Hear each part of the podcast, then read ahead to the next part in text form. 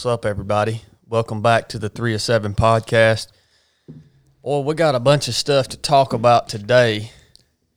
First of all, I've been a I've been a little antsy here lately. Um, I'm trying to explain to my wife last night in the, when I was just hanging out around the house. You know, I'm trying to explain this to her, and we had we could do a whole podcast on just this, but literally, I have spent my entire adult life training and fighting as a warrior. Like they literally took me and warped my mind, reshaped my mind into this thing that is a warrior, right? Mm-hmm. And so, like, sometimes as a warrior, you just want to fight something. You just you just you want to have something to fight against, right? If you got if you are a if you've been if this don't make sense to a lot of people, but if you have that warrior mind that has been like formed within you through this process that was SEAL training for me personally, um, if I don't have something to strive against, I'll go crazy, man. I gotta have something to strive against. You want to take some anger out though. I well, I mean, look, man, I'm just I'm ready to You ain't wanting to strive against something. You wanting to actually put some damage on something. well, I'm like, dude, I like to I mean, that's just the way You it better not come around here bowing up on me. You've seen a little. You've seen a little agitated lately. well, I've Been mean, agitated. I- I'll tell you, man, I'm just I tell you what, I'm always ready to go. You better not be bowing up around me. I know. I know you done whooped me once. Well, uh, Tone it down, son. look, man, we got a lot to talk about today. Uh, the the meat of this podcast is going to be talking about essentially from a biblical perspective. Should you, when should you, or maybe when should you consider not submitting to the requests of your government? All right. So this is going to come from a couple different places in the Bible, but we'll start in Romans chapter 13. And the reason that we're even talking about this is because we did an episode just a little while back called uh, Masking the Image of God, which is all, you know, it was all about the mask mandates. I understand that you guys are sick and tired of hearing about the mask stuff. But um, the reason that we're talking about it now is because I think that we're deep enough into this whole situation that we can actually have a conversation about it without freaking pissing half the world off, right? So we can have a nice conversation about this and talk through it and look at it from a biblical perspective and come to some conclusions based around this scenario that we've all been living in for the last year. So everybody settled down a little bit. That's why we're talking about it right now. But uh, when we did that episode, which wasn't a very popular episode, by the way, again, I think people are still a little bit offended by some stuff. But uh, one of our good friends, PJ, sent us an email, and I'll read through that email here in just a little bit. But essentially, PJ was saying, you know, um, well, whatever. I'll read you the email. He was asking, hey, when these mandates come down, what about Romans 13? And so that's where we'll, what what we're going to talk through. Well, mask is what spurred this, but it can be applied to other things that the government, other mandates that they put in place. So this is not another mask video. No. This is about submission to your government. When is it okay to disobey and when are you to obey? That's right. Yeah. And yeah, it can do it can apply to broad spectrum things of what what your what the powers that be are asking you to do. So, that's the truth. Um all right. That's what today's episode's about for a little bit. Uh, a lot of things are changing at 307 Project, okay? So I'm going to bring you guys up to speed real quick. We've got Instructor Chili on the pod right now. Um, I, I'm hoping that Instructor Chili is going to be full time uh, with 307 Project after today. Uh, we we we I just uh, I'm assuming that Chili, are you going to be full time after today? He's hoping you're gonna be after Yeah. today. Well, that's the plan, man. That's Um, the plan. You're probably hoping you're gonna be too, huh? Yeah. uh, we we haven't really we we we had this is our first this is our first meeting. So uh yeah, We figured we'd do it live here on the podcast, Yeah. y'all. So we're bringing instructor Chili on full time uh, to take care of some some pretty important aspects of 307 project and also integrate into uh, everything that we do. Um, so welcome, instructor Chili. Thank you. You Thank guys, you guys are going to be hearing instructor Chili on the podcast, Lord willing, every Wednesday. Um, you guys, uh, he's you're going to take over the apparel side of the house, right? Yes, sir. Looking forward to it. So he's taking, Already started. yeah, he's already got that up and running. We're bringing apparel back in house. We're going to do a lot of fun stuff with it. All right.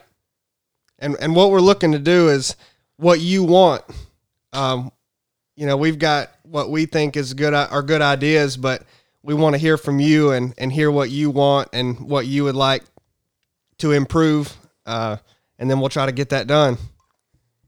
Well, let me tell you a little bit about Instructor Chili real quick while we brought him on. Um, here we go. I'm just looking here. I you done signed up for a darn other race, Instructor Chili. Did you? Yep, I'm looking right here. All Just right, keeping that on the down low. let me tell y'all something about Instructor Chili. Here we go. Endless mile, six hours. Overall placement, first place, 47 miles in six hours. Blue Ridge Ultra, first place. Stump Jump, fourth place. Lady of the Lake, eight hours, first place. Rebecca Mountain 50 miler, first place. Uh, Ridge to Blazing Trail Race, overall, first place. Fort Frenzy Ultra Festival, first place. Um, Fort Frenzy Ultra Festival six hour first place. Merrill's Mile 24 hour race second place. 124.76 miles in 24 hours. Mid State Mile fifth place. River Gorge Trail Race seventh. Mass Execution Elimination Endurance Challenge 12 hours first place. Fort Yargo Ultra first place. Memorial Day Trail Run first place. Sweetwater H2O, first place. Rabbit Raccoon, first place. Stump Jump, 10th place. Georgia Jewel, first place. And course record. Still Hollow Trail Race, second place. Chattanooga Mountain Stage Race, first place. Chattanooga Mountain Stage Race, all stages, first place. Uh, River Gorge Trail Race, fourth place. All right. That's, that's why we're bringing instructor Chili on, son. Well, Uh, it goes much beyond. He that- wins a lot that- of races. That's one of the reasons I'm saying that's that's where he he has proven that he's willing to put in the freaking work to be a winner. And you know, look when I look at a, a brother or a sister, their physical, their physical build, and I look at this this resume here, right? This is all this is physical stuff running, but it's also it tells me a lot about a person's freaking mindset. All right, if you're going to perform at this level, first place, first all the, look, if you're going to perform at this level, it tells me something about your mindset. All right, Chili's got uh not only great physical ability, very strong mindset, but he also is has a solid foundation uh, in Jesus. All right. So he's the director of prophecy here at 307 Project. He runs the apparel side of the house. There ain't no telling what else he's going to do. All right. So there we go. Welcome, Instructor Chili. hey, like I said, I'm excited. We're never going to say your name on the podcast, by the way. Don't tell You've people. already said it three times, Chili. Yeah. We're never going to reveal his real identity. I was laying down with Blakely the other night, and I said, uh, "We got Chili coming out tomorrow now," and she said, "That's a funny name. What's his other name?" I said, "Cochran, Chili Cochran," and, and she said, "No, I mean like what's his other name?" What's his Christian name? I said, "That's it, baby. It's Chili Cochran." Yeah, I don't I don't know why people are always looking for something else. What's wrong with Chili? Ain't nothing wrong with it, man. My, not in my book. Um, so we're thankful. We're so thankful to be uh, bringing Instructor Chili on board, and I hope you guys enjoy uh, getting to know him. Um, there, I, I wanted to let y'all know about that. I want to also let y'all know about YouTube. We're filming these podcasts and putting them on YouTube, and me and Instructor Chili are going to sit down after this conversation and film a special video for you guys, and we're going to put it on YouTube, and it's going to be all about running shoes because that's probably the number one question that I get from people is what shoes to run in. So we're about to sit down and film a video for you guys that will be the last video you will ever have to watch about running shoes. And this is a no bullcrap video because we're not sponsored by any running shoe company. So we're going to tell you the good and the bad and the ugly and what we've settled in on as far as running shoes goes. So go check us out on YouTube. Just search 3 of 7 Project. It's a YouTube channel. Subscribe, watch the podcast, watch the videos we're going to start having out for you guys. We'll try to do about one a week. We'll try to. No promises there, but that's what we're going to try to hit. Um, not only the podcast, but with like special type gear review type stuff. Podcast be two a week. Yeah, the, the podcast two a week. We've got Evan editing our video now with your social gathering. Thank you, Evan. Um, check him out on Instagram. Join us on Patreon if you want to get in on Resurrected. It's my favorite thing that I do is Resurrected. The links in the show notes of this episode. All right, that's a lot of stuff. Before we start talking about Romans 13, I'm going to give you guys, I might start doing a special segment in these com checks where I call out some bull crap that I see. And I'm to let, if y'all see some bull crap, y'all call, y'all, you, we'll have a little call out segment. All right. I'm to call this out because you know why? If y'all can't tell, man, I'm amped up today. I done had two cups of coffee. You are, son. Look, I'm about to call. I, look, I am sick and tired of what quote unquote influencers that spew a bunch of bullcrap out into the world, and people go and turn to them and act like what they're saying is is legit. All right. So let me. Here's your little call out section today. And I talked to this, I talked about, so if you're an influencer and you're listening to this podcast, don't talk a bunch of bull crap because I'm to call you out. All right. This is what I heard last week. And I talked about this on Resurrected. There's a dude, this just like populated on my uh my podcast feed. There's some dude named Jordan Peterson. He has a massive podcast. He's some kind of uh, psych- psychologist, scientist type of head. You know what I mean? Sounds super intelligent, and I and, and so I'm looking at this episode. He's he's doing he, the episode is titled "Christianity in the Modern World," and he's having a conversation with one of the leaders of the Catholic Church named Bishop Barron. All right, leader in the Catholic Church. And this Jordan Peterson, his podcast is huge, man. Uh, whatever. Eh, I'm just saying, a lot of people are listening to this dude and trying to glean wisdom from him. And maybe he has a lot of wisdom to offer if we can get him off the topic of Bible, right? But also this guy Bishop Barron, Barron, a leader in the Catholic Church, which is so every Catholic tells me they're Christian. I don't even understand. It's the Catholic Church is mind-boggling to me. But I'm thinking, well, maybe I can gain some insight from this guy and see what they got to say. And I'm listening to this podcast, and I realized very quickly that this guy Jordan Peterson and this guy Baron Bishop are so. I don't know if smart or intelligent is the word for it. Maybe it is. They're so educated, they're so intelligent that they have become dumb. It, it, it was blatantly obvious after uh, what what it is is they they they cannot take anything at face value. They can no longer see the truth on the surface of any they can't take anything just as truth right? Because they're so intelligent they think there's got to be a deeper meaning or a deeper cause of this. And it's like no some things you just take at face value as truth right? And um i'm thinking as i go through this I, i'm thinking about romans 1 verse 22 they are professing themselves to be wise, but they have become fools, Li- literally.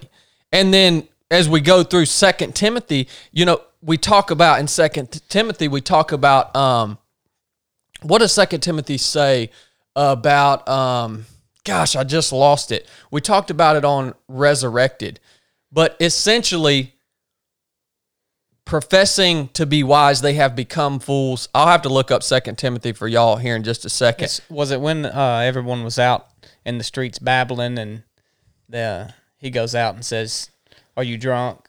No, no. Second Timothy was Paul talking to Timothy about um hold on, just let me look it up for you guys real quick. You guys didn't I know you guys didn't listen to this podcast. Let me look at the, look this up for you guys real quick. Um Well, and you know, you talk about them being so wise they've become fools, and it, I think it goes back to overcomplicating things. Like you start digging and looking for something that's not there, you're just spinning your tires and complicating it. Okay, here we go. Yeah. Ever learning, ever learning, and never able to come to the knowledge of the truth. That's what these guys are doing.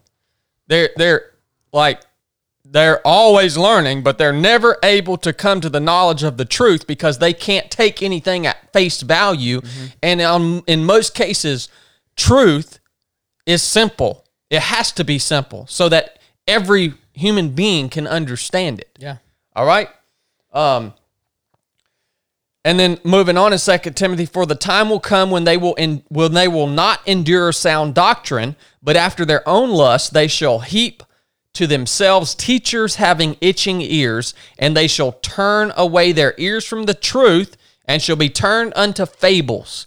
Okay, as I listen to this podcast with these heads, they proceed to compare the Bible with other historical writings such as Shakespeare and Hamlet and many others.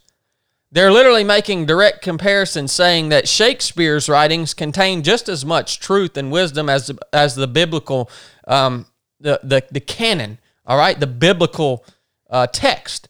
And it's like hold hold on, dude. You you cannot compare this book to any other writing on earth. And if you do, I'm sorry, but you're you're you're wrong. All right. Um, they go on to say uh, again, this this really blew me away. Of course, since they're you know they they can't see the truth, they go on to start discussing evolutionary theory, and uh, I did not know this, but the Catholic Church has now accepted the basic tenets of the evolutionary theory. Is that what the bishop was saying on there? Yeah, they both agreed on that. I mean, Jordan Peterson comes out and says, "Hey, this is coming from the Pope, right? Like the Pope says that the Catholic Church or has said the Catholic Church has accepted the basic tenets of the evolutionary theory." And this Bishop Barron says, "Oh yeah. Of, of course he has." Yeah. Well, well look, these guys are having a biblical conversation talking about the correlation between Christianity and the modern world, and they start the conversation with saying that they both accept the tenets of the evolutionary theory. The conversation should have stopped right there. Yeah. They, they, they know they can no, lo- no longer proceed with any conversation revolving around biblical truth. No, huh? because, if, the, if Genesis isn't true, the rest of it's not true. That's right. It's either all true or none of it's true. Yeah. That's it. So if you can't, if these cats right here, you're starting off telling me the first, the first four or five verses of the Bible are like com- are just a fable, basically. Then how are you going to proceed with any other conversation about the Bible? You've just created your own religion. Is Yeah. what you've done. exactly. If you take anything out of the book and say, "No, this isn't absolute truth," then then none of it's absolute truth. You can't say some of it is and some of it's not. That's right. Well, that's a that's an interesting discussion because I, I mean the array of people that I've listened to what they had to say. You know, I mean, it includes Jordan Peterson. I've listened to many podcasts. I've listened to the exact one you're talking about. I don't know if you knew that, but and you know, I found it interesting that because Jordan Peterson does not claim to be a Christian, um, but obviously Bishop Barron does, and he's a high level figure in the Catholic Church. And you know, it was funny the way that conversation was framed because Jordan Peterson seems like somebody who's really searching and, and is really trying to, you know, like you say, thinking a lot. And he, to me, I view him as a person who is not, he doesn't claim to be a Christian, but is trying to, he's searching. Like many people in this world, he's searching and he's close, but he can't let go of certain things, right? And he can't, and that, you know, it was so frustrating to me that he had somebody on that could have helped mm. frame it and helped him maybe understand, but instead, that guy was a. I, he fed him some bull crap. I, yeah, like I, yeah, because Jordan Peterson, I know why he had some stuff wrong, right? Because he's not even he doesn't even claim to be a Christian. But what really frustrated me was Bishop Barron, you know, who is this high level figure Christian figure. A lot of people listen to him as well, and then he just led him down even a, a worse, you know, more confusing path. So and, and also did that with the the millions of people watching. So I was really frustrated with that. Um, they might as well be listening to Bishop Bullwinkle. Bishop Bullwinkle. If y'all ain't seen that, y'all gotta go check that out on YouTube. no, I agree with you. I agree with you, Chili. Uh, and I want to tell you as as the listener, if if you are if if you are already a Christian, but you are trying to make some concession to uh if if you are trying to to make some excuse that for to, to basically sync up the theory of evolution with the biblical account of creation, right? There's all kinds of things out there, the gap theory, the day age theory, all this stuff. No. Like just if you're if you are struggling with the dynamic of the account of creation in the Bible, you need to please stop whatever you're studying right now and turn and start studying that and get that right in your mind, okay? Because there is a, in my opinion, overwhelming amount of evidence that will point you in the direction of the biblical account of creation. Literal literal 6-day creation. All right? Now, it's going you're not going to find this stuff in the mainstream. All right? You need to look for the science because guess what? The main the evolution is mainstream. They want to bury any evidence that points to the literal creation account in the Bible. They want to bury that, right? It's not going to be the first link on Google. Yeah, that's exactly right. So let me recommend some books for you. Um, two books I'm reading right now. Uh, just continuously stu- study them more so than read them.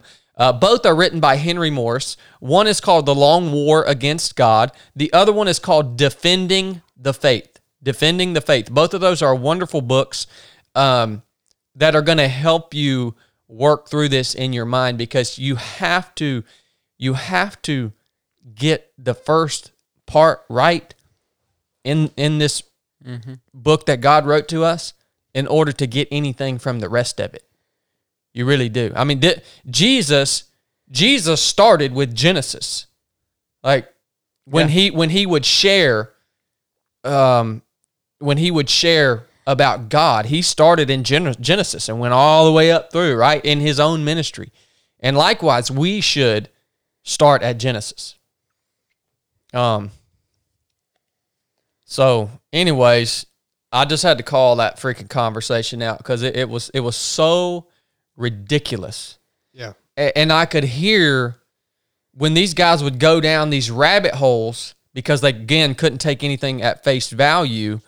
I could understand where they were trying. I mean, they were literally trying to make the the case that people who commit suicide are actually seeking the best thing for them. They're actually seeking good. I'm like, this is insane. This is ins- insane conversation. Like I can see where you're trying to go, like, but but you're way overthinking everything. Yeah. I mean, listen, I've I don't know how many how many hours I've spent in my life, you know, through my background of growing up as a Christian, basically since I was obviously you're not born a Christian, but I mean it was basically that way. That's that's just how I grew up. Um but just over the years, you know, searching different things and I wanted to not study other things just for no reason, but to study it to to be able to defend the faith. That's part of apologetics is is knowing what what people who don't believe like you believe, so you can defend it, defend your faith. I mean, that's part of it. You, I think it's important to know what other people believe, and and there's millions of other theories out there about everything. But so I've listened to to plenty of people, and Jordan Peterson included, and that's what was so frustrating to me about that episode was like I said he is clearly a guy who who has helped many people in in other ways, right? I mean, you know, his his advice isn't grounded in the Bible, but other people have been helped. I mean, that's a complicated issue of can, can someone who's not a Christian actually help other people? I mean, he's helped them you know, accomplish certain things in their life. I mean, it's millions of people. It's crazy, you know, that he has such a following. Oh, Um, you can. Let me yeah. just interject right Yeah, there. yeah. You're going to serve God, and you're either going to serve Him willingly, or you're not going to. Yeah. Or, or you're going to serve Him not willingly. mean- but He's going to use you for the good. yeah, I mean, that's my opinion too. Is you can help people in other ways, but it just is not rooted in the Yeah. you know, but regardless, he is someone who's searching, and I think if he could get this figured out, it would be it would help him help even more people, and in the right way. But he had someone on who was a Christian and like warped his mind even more. It was such a frustrating thing, um, and a lot of that does come from, you know, not. I mean, this is gets controversial, but I'm I don't shy away from that. Is you know is coming from the Pope in the Catholic Church, which there's a lot of problems, and I, you know I would I would advise anybody to examine what is coming out of any leader's influencer's mouth, whether they profess to be a Christian or not, Yeah. and that includes leaders in the church who, you know, maybe millions of people think are an elevated figure. It's important to listen to what they say, and sometimes there are people who are in those positions that will say things that do not line up with what you read in the Bible. Just because they're in that position doesn't mean they get the benefit of the doubt. Right. That's Well, a good pastor, teacher, anything will say, don't take my word for it. right. Go do the research for yourself. Mm-hmm. Mm-hmm. All right, there's your call out for for today. And oh, I also encourage any of you guys to call me out. All right, we're gonna. I I I I, I think it's high time. I started calling these freaking cats out. So it hey, call me out, man. If I say something that's freaking out of out of whack, go for it. You're gonna help me grow. Yep. All right. So I'm not trying to be mean here. Yeah, we don't all know everything. No, that's heck no. kind of. The, I mean, we, So- and never will either. That's it, man. So All right, we're about to dig into uh, Romans 13. Uh, Want to let you guys know we've had two brothers get saved, uh, accept Jesus, and be baptized within the last five, four or five days. So we're taking back ground. I just want to make a proclamation that there's a bunch of rednecks in a place called Rome, Georgia, that's taking ground, son. We're taking back ground. I'm gonna go ahead and tell you. So I'm just making that proclamation. We ain't messing around. Um, right, I'll leave it at that. This episode was brought to you by Wazoo Survival Gear. If you don't know about Wazoo Survival Gear, you need to go in the show notes, click the link to their website, and check out their products. It's wearable survival gear. We use it every month on the basic course in the wilderness. Shoot, I use it every day. We use it every day. We've got they've got the cache cap, which is a hat that you can put a bunch of stuff in, like little like zip ties, like a little compass, um, Keys, keys, cards, whatever. Yeah, whatever. I mean, this stuff is very very unique. It works. I've got my bushcraft bracelet on right now. It's a really awesome leather bracelet with a ferro rod attached to it, bushcraft necklace. So we use this stuff every day. We love Wazoo survival gear. If you want to extend your capabilities and you want to be more prepared uh, for whatever life throws at you, go check Wazoo out. And um, yeah, they're going to have something you like. They've given us a pro code for 37 podcast listeners. It'll be in the show notes of this episode. That'll give you 20% off your orders uh, from Wazoo. You can only find that at 3 of 7 podcast. So thank you, Wazoo, for sponsoring this episode. All right, here we go with Romans 13. Uh, I'll just I'll just go ahead and read it so you guys know what we're talking about here. And then we'll see we'll see where the conversation goes. I think this is really important uh, because as as we continue on down the path that we're continuing on here in here in the United States of America and in the really the first world as a whole, I think this is going to be something that we need to be conscious of and we need to know how to deal with it. All right, Romans 13, submission to authorities starts here. Let every soul be subject unto the higher powers, for there is no power but of God. The powers that be are ordained of God. Whosoever therefore resisteth the power, resisteth the ordinance of God, and they that resist shall receive to themselves damnation. For rulers are not a terror to good works, but to the evil. Wilt thou then not be afraid of the power? Do that which is good, and thou shalt have praise of the same. For he, the ruler, is the minister of God to thee for good. But if thou that do that which is evil, be afraid, for he that beareth not the sword in vain, for he is the minister of God, a revenger to execute wrath upon him that does evil. All right. So that's pretty much the the basis of Romans 13. We stopped at chapter 5. Um, we'll go ahead and start to break this down. Again, we're talking about submitting to authorities. And why are we talking about this? Because the authorities are getting awfully controlling these days. And, and there's a lot of laws and mandates and things coming down that we may not necessarily agree with, and especially as Christians. So, where do you draw the line? You know, for me, as I read through this text, I see the first part, and it sounds sounds really scary.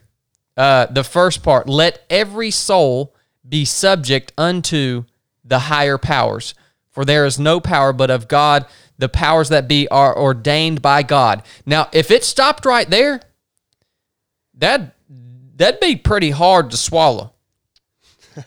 because I'm thinking I'm thinking of like Hitler and the Third Reich. Like if it stopped right there, where do you go from there? You know what I mean? But the beautiful part about this, in my mind, as as you as you continue to to read through this, you have the realization that, in my opinion, and I, I want to hear you guys' opinion on it too. As you read through this, the the the part that really uh, makes it not so scary is I realize, starting in verse three, that Paul is talking about righteous governments or righteous mandates. As he says, for rulers are not a terror to good works. So here he's talking about rulers, these rulers that he's talking about in the first two verses. These rulers are not a terror to good works. All right?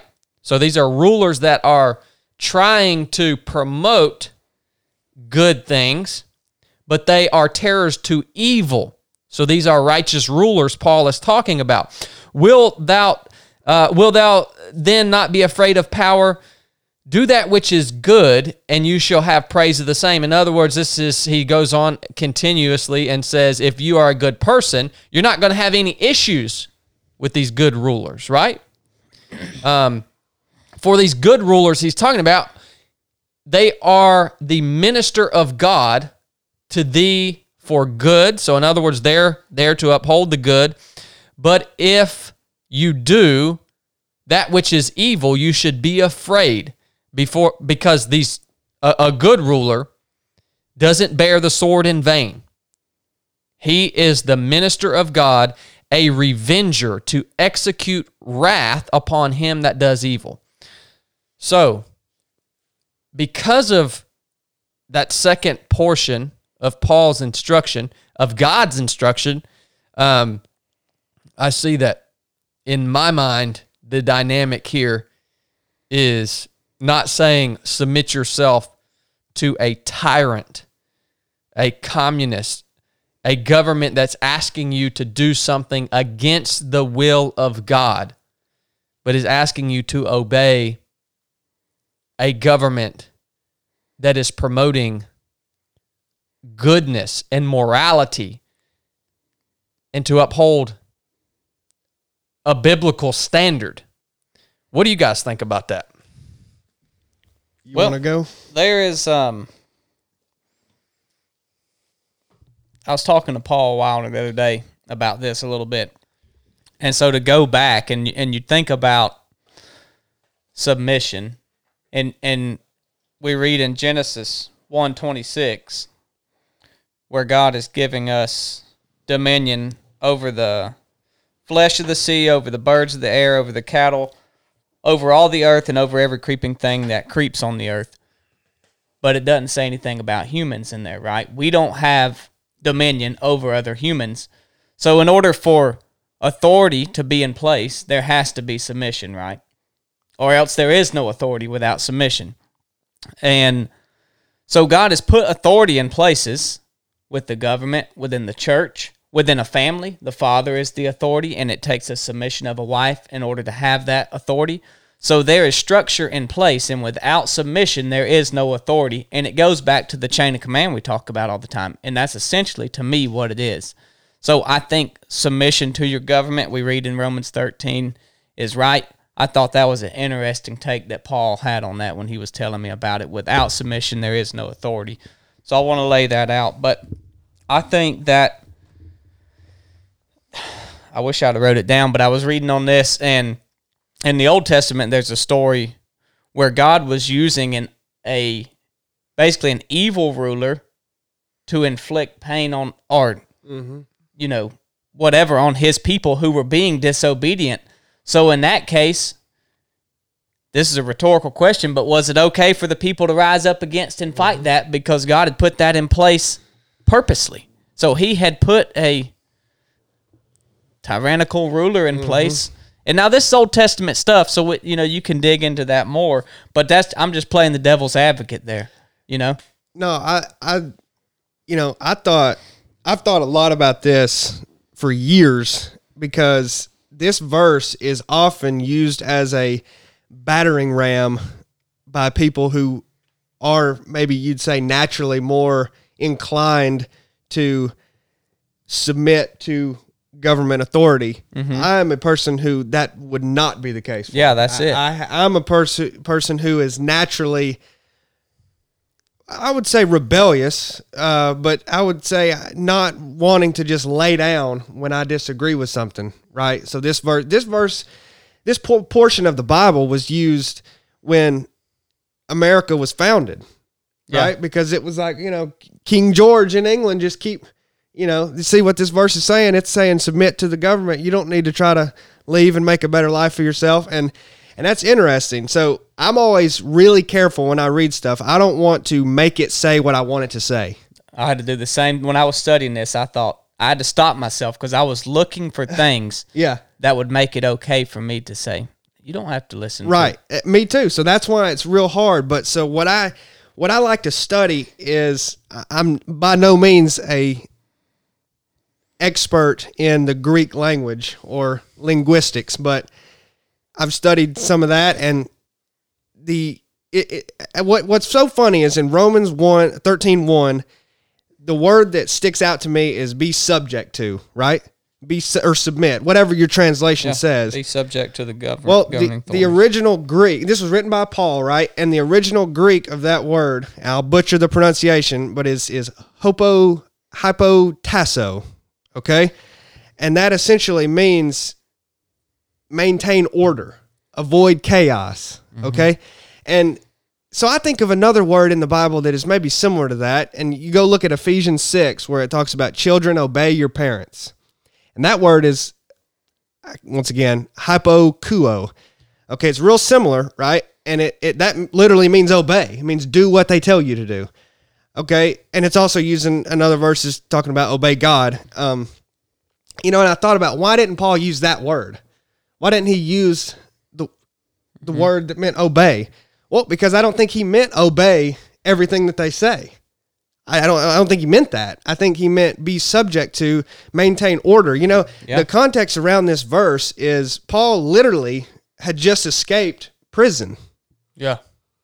Well, that's kind of interesting to escape prison and then go right be subject to governing authorities, right? I mean, I think that's interesting. Peter later in the Bible does this exact same thing. He literally escapes his chains and then goes and writes a similar a similar um, letter. Okay, and so what I think once again, I'm trying not to make it just say what I wanted to say, but because of that distinction, I think what Paul is saying is when you determine that the governing authorities are trying to get to you to do something that goes against God's commands, mm-hmm. you should not do what it says. You shouldn't do it. But you should accept the consequences for those actions. When because yeah. God has put all rulers in place, whether they're good or bad. Because there's not many good rulers, in my opinion, actually. There's a lot of bad ones. And there's some people who maybe you would say are a good ruler, but they do bad things at times. Nobody's perfect, right? So I think what he's saying is when, when a, I mean, there's rulers that have told people throughout history to go worship me or uh, go worship themselves, you know, go worship this idol. You shouldn't do that. But th- those leaders have been put in place by God and they have their rules. And if you don't obey what they want you to do, you may face punishment. And I think that's what be subject to is it's to maintain the order, avoid chaos. You're going to have to, in this life, it's not going to be so easy. You may not do what a leader tells you to do because it goes against what God's commands are, and you may, you may be killed for it. Yeah. You may be put in prison. Yeah. And that's okay. And that's part of it. That's part of God's will, God's plan. And you have to be willing to accept that if you want to live out what God's commands are. Mm. That's what I've that's how I view this passage. So You know, I like that. I really like that a lot, Noah. And you know, you brought up a lot Who? of good points. Oh crap. I really like that a lot, Chili. I'll have to edit that out. Um you know, a- and so like that's exactly what happened to Daniel when King Right. Nebuchadnezzar asked Daniel and, and uh you know to to worship him and he said no and you know a- and then let's look at Peter in particular in Acts. How did he respond? Let's look at this since you brought that up. Uh, Peter is basically standing before the high priest which was the government that was in charge of the Jewish people during this time uh, in Acts. Uh, the high priest says, Did we not strictly command you that you should not teach in this name, that being Jesus' name? And behold, you have filled Jerusalem with your doctrine and intend to bring this man's blood upon us, Jesus' blood upon us. Um, then Peter and the other apostles answered and said, We ought to obey God rather than men. Uh, interesting. The God of our fathers raised up Jesus, whom ye slew and hanged on a tree. So Peter tells them directly when they say, We told you not to teach this. He says, Well, in this case, since you're telling me to do something, to obey a rule or a law that is against what Jesus said, no, in this case, we're going to obey Jesus instead of you. And then he throws it right back on him. But you know, the interesting thing is going back to what Noah said. Peter did this, but he was more than. Oh man, I said it again. Peter did this, but he was more than willing, quite obviously, to accept the consequences of his actions. And was it was it not Peter? Uh, was it not Peter who was in the Garden of Gethsemane when the the basically the the religious people came to seize Jesus? Was it not Peter who took a sword out and cut the ear off of one of the soldiers? I think it was. Yeah. And Jesus, what did Jesus tell him? Said, Put your sword "Put your up. sword up, man." This is how it's got to be. That's right.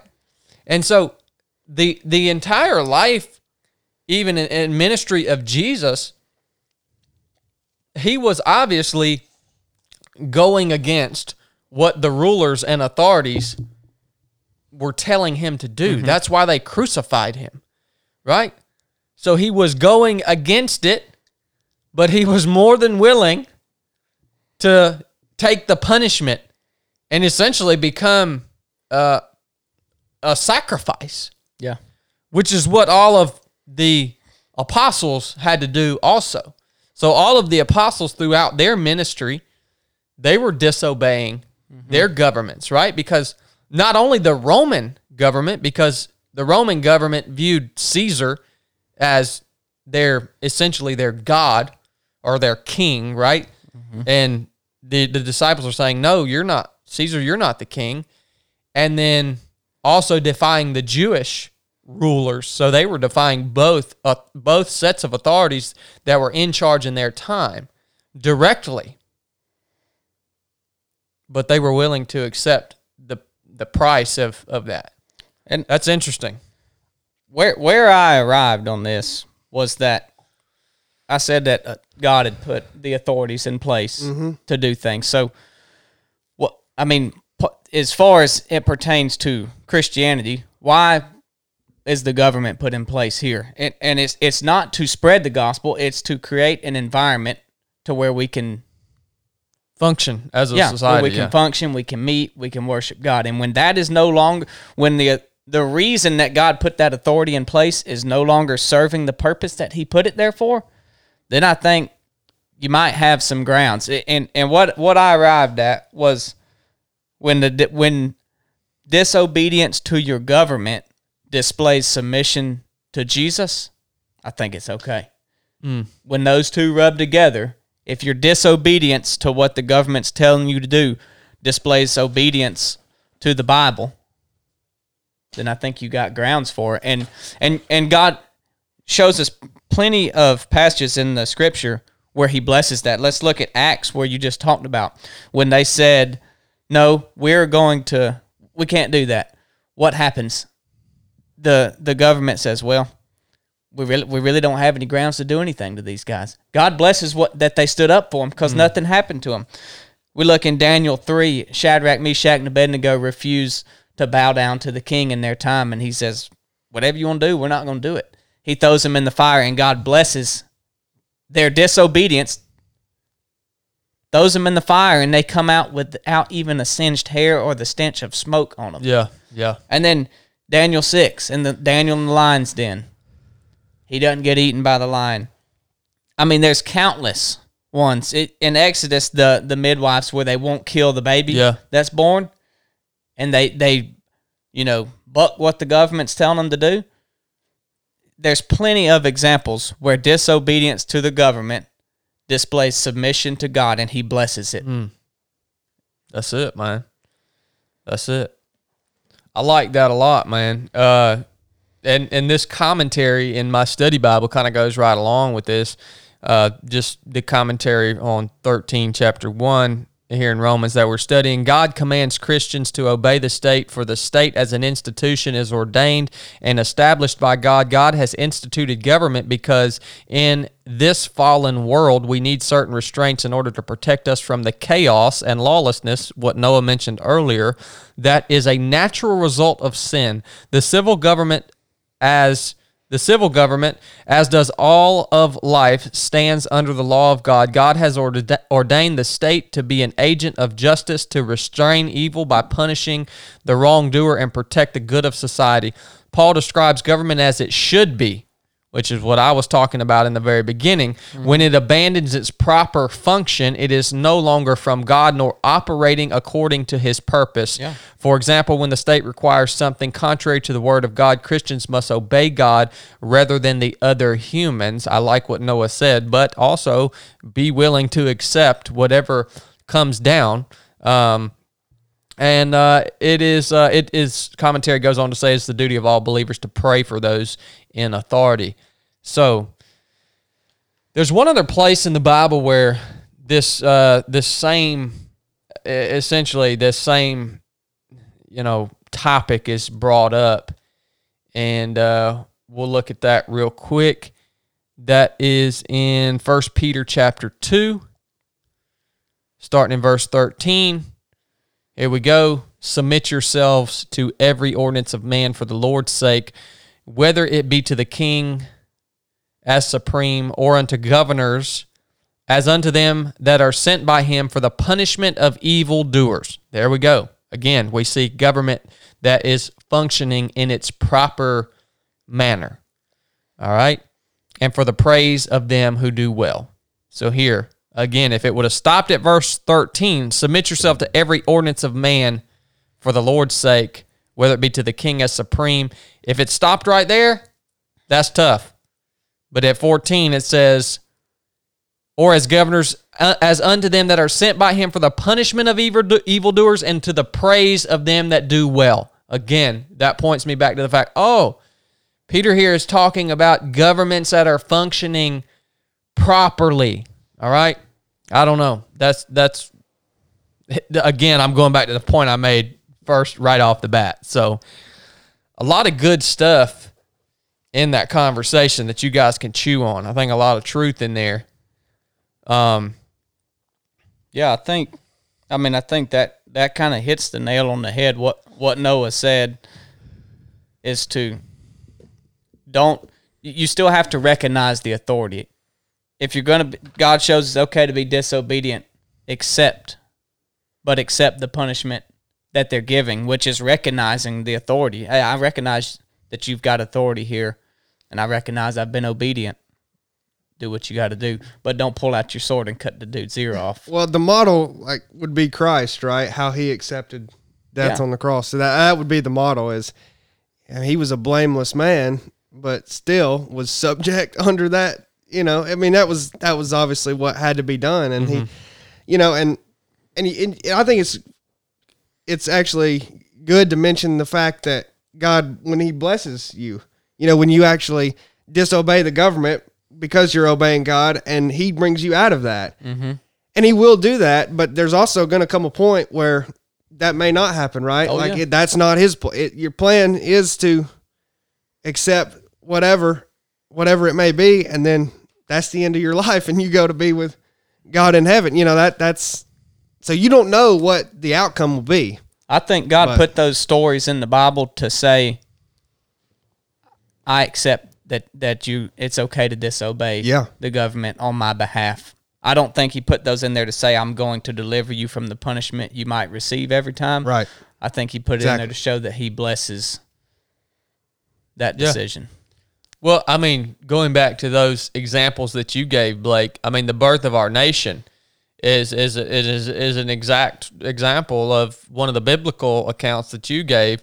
Uh, we we as a nation decided to take up arms against a unrighteous and tyrannical government and God decided to bless this nation um, and and now we are America and although we do not resemble the government at all that was founded in the beginning yeah well and that goes back to the implications of your choice to blindly follow the government even when it goes against what God is saying. That that mm-hmm. actually that that's impactful when you do that. That's that's a problem. So it, it, this is not just saying that you know, you have to be. I don't know. It's just it's it's very important that when it when instructions from the government or laws or mandates come from the government that go against what God says, it's actually imperative that you do not do what the government is telling you to do or the state or whatever you'd like to say. Any any earthly power, it's actually imperative that you disobey when it goes against what God is saying. That uh, I- I found this on uh, online. This guy named Sam Storms talks a lot about this, and he says armed revolution is justified only if the state has become totally opposed to the purpose for which God ordained it, and if there is no other recourse available to prevent massive evil.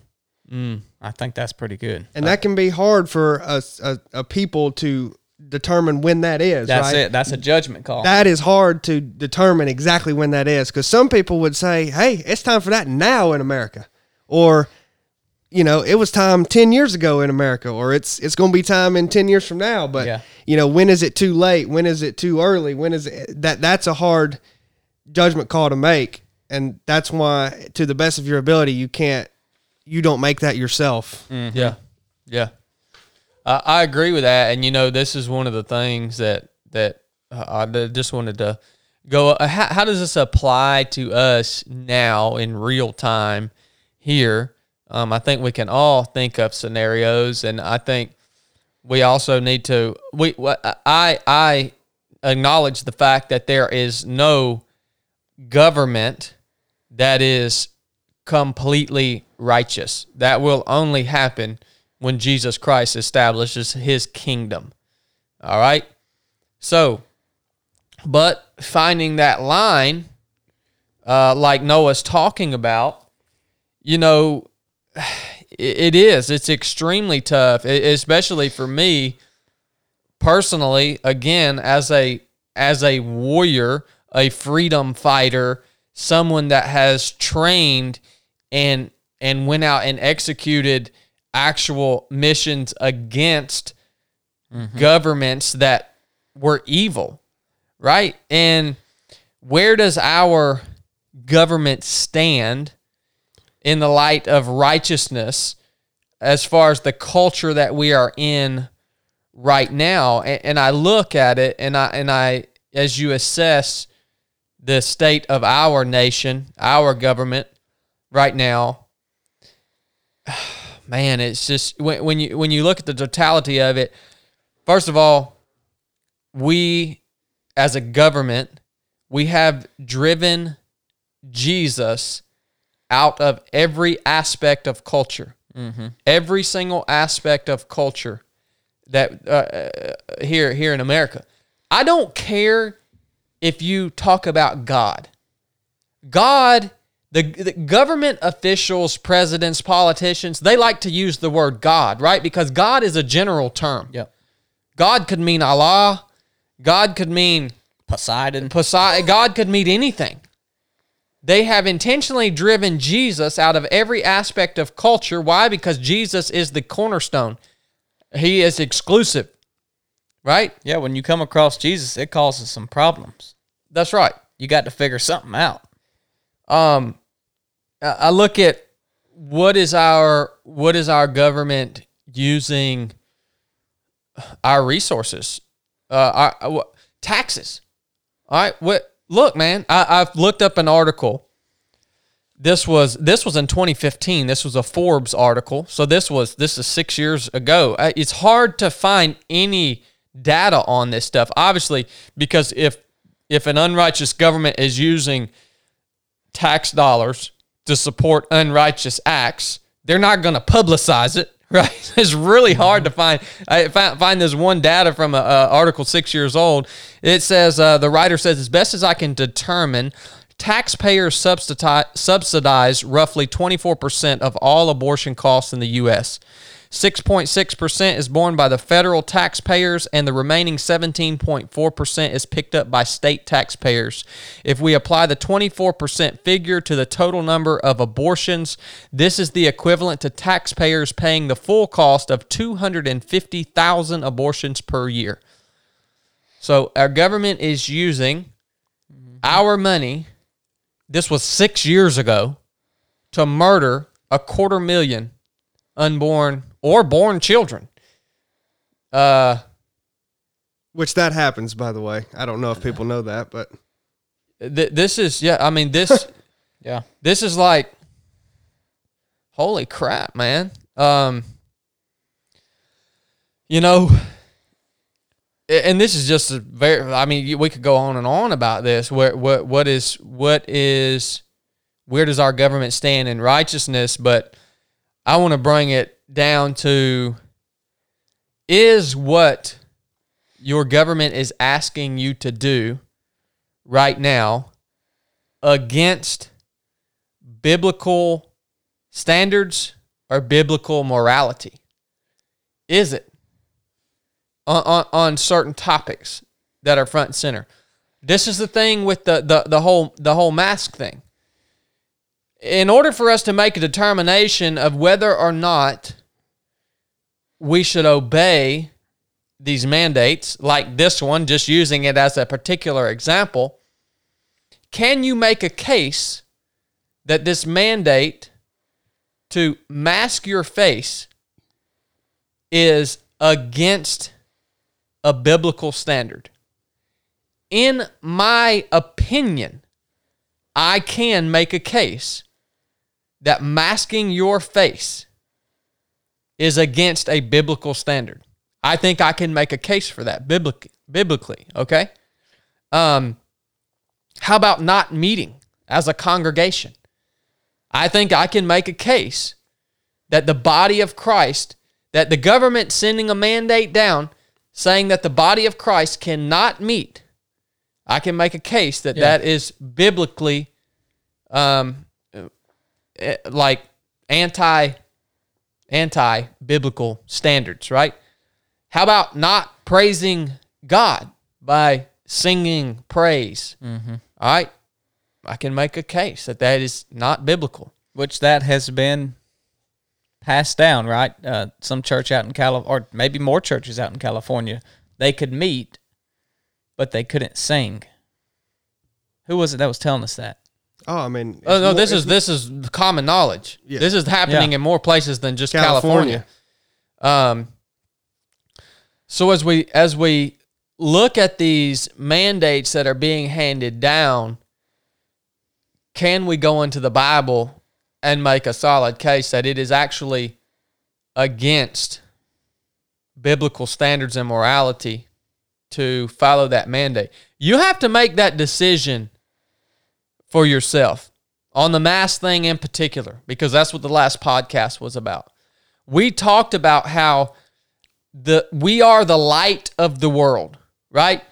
And our joy as Christians filled with the Holy Spirit is expressed from our face, right? This is where all of our emotion is seen. This is where our joy is expressed. Our expressions happen here. Now, who lights a lamp and puts a freaking cloth over it or puts it under a shelf to where it can't give any light. It can't give any joy to the world. Who who who does that? Nobody does that. We're not we are the light of the world. And and again, I think that we can pick this apart. And I feel confident and maybe you guys don't. I feel confident about walking into an establishment and saying wearing this face covering is is totally against the way I believe as a Christian man. Mm-hmm. I, I feel confident that I can make a case against that. Well, and Have any, has anybody assessed that for themselves? I mean, are you just pissed off? If you're just pissed off about having to to do this particular thing, that's a totally different scenario than actually saying, "Okay, I have a case that this is this is stifling what God has asked me to do and be in my life here on earth." Mm-hmm. and you know, I don't know about everywhere, but locally, that in the ordinance it says if you have a bona fide, whatever that means, religious reason that you don't want to wear a mask, you don't have to wear it. So they're passing it down, introducing it under the guise of a medical preventative measure, but they still give the religious exemption at least locally. I, I that's probably not you know, Well, nationally, but why you get so much pushback for you know this view is because I also believe there's a fundamental misunderstanding of the reason that we are being compelled, forced to do these things. yeah, My opinion on why that is happening is not for medical purposes. That that happens to be what probably 80% of people think it is for. I don't think it's for that. Why don't you just look at the science prior to all of this? I mean, all I'm saying is, you know, blind obedience to the government, to a state, has led to all of the major atrocities that have ever occurred on this planet. And it is always, I won't say always, nearly always a slow fade, a slow progression into that. It does not come all at once. It can, I'm not going to say it can't, but it rarely comes all at once because that increases the likelihood of a successful resistance being put up. A successful and violent, I will say, resistance being put up. So to avoid that, it is typically a slow progression of events, a slow when I say the word logical, I don't mean this is a good thing or, or anything, but it's it's logical in how it is formulated and how it's set up to get you to the end goal, right? slow and bearable. Slow and bearable. That's exactly right. It's painfully slow because it is micro adjustments into the end goal. It's boy, they're patient. I'll give them that. I mean, it is always slow and well thought out. I've heard it put. How do you boil a frog? Yeah, when you put exactly. a frog in a pot. If you cut cut the heat up, he's going to jump out. That's the same. That's it. Because, like I said, it decreases the likelihood of a resistance, a successful mm-hmm. resistance being put up. So, what ends up happening is you have to you you just have to watch when you can clearly see that a group of people are being labeled as and treated as the others. Okay? That that happens every time this happens. Every single time. And there are plenty of distinctions right now that you can see a group being the others and then the rest, everybody else. Okay? So whether that and and just pay attention. That that can be that can be race. That's a big one. Everybody loves to worry about your skin color, uh, hair color. I mean, it could be anything, right? It could be the color of your eyes. It could be your gender or your sex, biological sex. It could be um, the decision to put on a face covering or not. It could be all those things. Anything that distinguishes you Anything from that somebody else. and then once once a group is labeled as the others, then they can be they can be systematically isolated, right? It can be the deniance uh, of refusal to enter a business, denied a service. Okay, which that makes life harder to live if you are the others. So then you have to move. You have to try to formulate a different society or you are forced to move. And and all I'm saying is that is the exact playbook that has been used over and over and over again. So you have to be mindful of that. I'm not telling you what to do about it, but if you not pay attention to that, it will happen very slowly and it'll happen under your nose. And it will be helped along by other people, other citizens, right? Because it cannot be done solely. Once again, that if it was just, you know, your authority figures, a resistance could be. So that's that. That's my Oh, rant. No, you're you're you're exactly right. I, I just listened to a podcast the other day with a former Navy SEAL that that was born and raised in uh, I want to say it was Poland, um, and actually saw the rise of a a socialist or communist government within his own nation uh, during his childhood and teenage years. And it's exactly the playbook Noah's talking about. He, he, he essentially said the, the, the government will create so many laws and mandates that they can, if there's someone in the society that's causing a problem, They can get every they can get you, me, they can get anyone they want on some kind of charge. They Yeah. there, there are so many mandates Mm-hmm. that if you're causing problems, they can come and get you and lock you away Yep. on something. Like And we have to be real careful is when it takes citizen cooperation. It takes it takes you telling on your neighbor for not, yeah. you know, you For meeting, for right praise, and for for, for meeting Yeah. and having a gathering where you it pray and and talk about yeah. So that that that type of citizenry cooperation based on adherence to the state, which Romans 13 is not talking about. It's not talking about that kind of adherence that goes against God's word, right? Mm-hmm. So that's where that discernment comes in play because you know, if you take that verse to mean obey whatever the government tells me to do, then you will and people think this is like extreme or oh you don't get it this stuff is easy to do and it's not it, we're not they're not telling me to do something crazy. It does not happen at once. And that's what you have to know. It does not happen at once. They're not going to overnight start telling you to do something that you think is crazy. It, it'll be it'll get to that over time. So if you're not paying attention to how it could get there or how it is rolling out then it'll it'll roll up on you real quick. And that's the bigger picture. Like I would argue that what they're telling us to do is crazy, but it's simple to obey it. It would be simple to put on a mask. That's not hard. They're cheap. Buy you a whole pack of them and put them on. That's simple. Double mask. Yeah, double, double mask, mask. fashion and protection.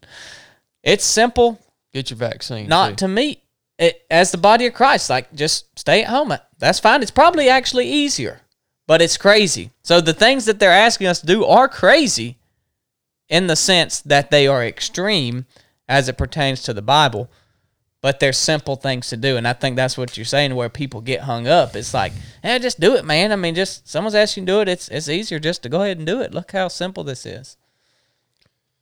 So look, guys, if you're listening to this, uh, I'm sure you've heard similar conversations on on other on other podcasts. Where where what what makes this conversation different is we are trying to come at this from a biblical perspective. Okay, um, I would encourage you to try to do the same thing. You read the same Bible. If you're listening to this, you read the same Bible that I have sitting right here beside me. I would encourage you to search your Bible, search your heart about these things that we are up against. And why is this even important? You know, why shouldn't we just lay down as Christians and say, "Oh, it's all going to end anyways." We we we know uh, the the God's word tells us it's all it- it's all going to end anyways. We might as well just just be silent and just uh, carry on, right? No. Uh, hey guys, I'm gonna go ahead and tell you right now. I don't care when it's gonna end. I don't try to predict when all this is going to be over. I don't try to look, as long as I am alive and on the earth, I am going to be pushing forward and taking ground in the name of Jesus. And my ultimate goal with with obviously the help uh, in the in the in the emp- it, Jesus empowering me and leading me and me following him my ultimate goal is to change the world to literally change the culture and to take massive ground in the name of Jesus. Now he has to make that happen. Like I have to do the work that he gives me but he has to send the, mer- the the work my way and I have to do the work he gives me. Um, but I'm I'm just here to tell you, I I I, I how many how many brothers and sisters do you know that just sit back on the couch and say, "Oh man, this is the end times."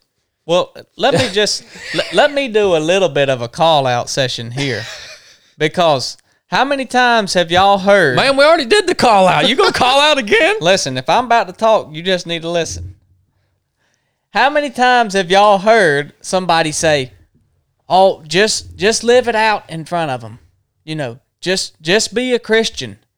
That don't work. Like if you really be a Christian, that works. But what people are saying is just go take care of you and be a Christian. What did Jesus tell the disciples when he sent them out? He told them to go preach. He didn't say go into these towns and You just just live it out in front of them, and they'll they'll come around. Sometimes that may work. That's a good example to set. But there's it's the whole faith without works thing. You show your faith through works. That's what living it out is. It's not just going on willy nilly. I'm gonna obey the commands as good as I can, and I'm gonna pay my tithes, and I'm gonna do this and that what works are you doing? Because just live, just being a Christian and, and living up to as good a standard as you can, don't cut it. what I want to say too, you mentioned, you know, people who sit back because we're in the end times. The, the the funny part about that is, I guess this isn't common knowledge. I've learned, I've I've found that out over over the times, but over the course of my life. But does anybody know? Yes, we are in the end times, right? That's a factual statement, but so was five second or a second the moment that Jesus left this earth. Yep. Right, that's when the end that times started started. the latter days. That Yeah. started the latter days. So yeah, are we closer than we were then? Well, yeah. I mean, right time has passed, but we're no more in the end times than they were ten minutes after he left the earth. Yep. So, I mean, and and he the, and and the word then was it. He is coming again. It is close. He is near. I mean, it's been two thousand years, right? So, but the, he is near. I mean, it's we're. My point is, is yes, we are in the end times, but it may still be a while, right? And Yeah. whether it's ten minutes or another thousand years, if you if you lay back, you're not doing what you're supposed to be doing. Move with the purpose. Have some urgency about yourself. That's it, man. I'm gonna go ahead and tell y'all if y'all didn't recognize this yet, none of us that contribute to the three of seven podcast are pacifists. I am not a freaking pacifist. I am here to take ground. Yeah. All right. Nor was Jesus a pacifist. He could show deep love and companionship with the worst sinners of his time prostitutes, tax, uh, un- corrupt tax collectors. Um, all he this is, these are the people he spent the most time with. But on the next, uh, on, uh, in the next chapter, he's in the temple, flipping tables over and telling people to get out. y- y- y'all are a bunch of turds. Get out of here. All right. So we need to have both those dynamics within ourselves, right? I'm obviously, I'm strong on the exhortation side. That's the CWV guys, the Chad Wright version. Yeah. Uh my wife is a is is the more priestly type. She can she's really really great at showing that love and compassion to to you know the the the people of the world that are extremely lost. I'm working to kind of merge and be be a little more a little more like Jesus, right? A little more like Jesus, all right? You got to have both places, like you, You said, you can go. You got to, there's time for both. Yeah. So, well, guys, we'll cap it off right there. I think that's a lot for uh, for listeners to chew on. Uh, a lot of lot we covered a lot of ground. Went a lot of places I didn't think that we were going to go in this podcast. So, uh, I just want you guys to reach back out to us. Call us out, man. Yeah, look, we have these conversations not to make anyone angry, not to uh not to stir up any kind of strife. We have these conversations because we think that these are important conversations and we want to hear what you think about it. All right? And and so I would ask you to give us some feedback, help us grow. And if you thought any portion of this conversation was valuable, I would ask you to please share it with someone Yeah. whether that's on social media, whether it's sharing it with someone that you meet in your workplace today, whatever it may be, I would ask you to please share it with someone. Yeah, and and when you're gonna call people out, what we what we're doing here, this it may not sound in a loving tone, but it's out of love for our brothers that we don't want to be astray, Yeah. right? So when when you when you're calling people out, if you just disagree with us and you want to rant about it, I'll be honest, I don't really care to hear from you. But if you got some something that you're That'll gonna say, hey guys, I think you might have got a little bit off. Because anytime you're going to put yourself in the arena, you're going to put yourself out there. There's going to be people that disagree with you, and that's fine. If you want to say it, I, I mean, send it. I don't care. I just ain't going to read it. But if it's out of love, I want to hear it. 100%. I want to get better. Yep. You got anything else, Chili? That's it, man. All right, guys. This is the 3 7 podcast. Enough said.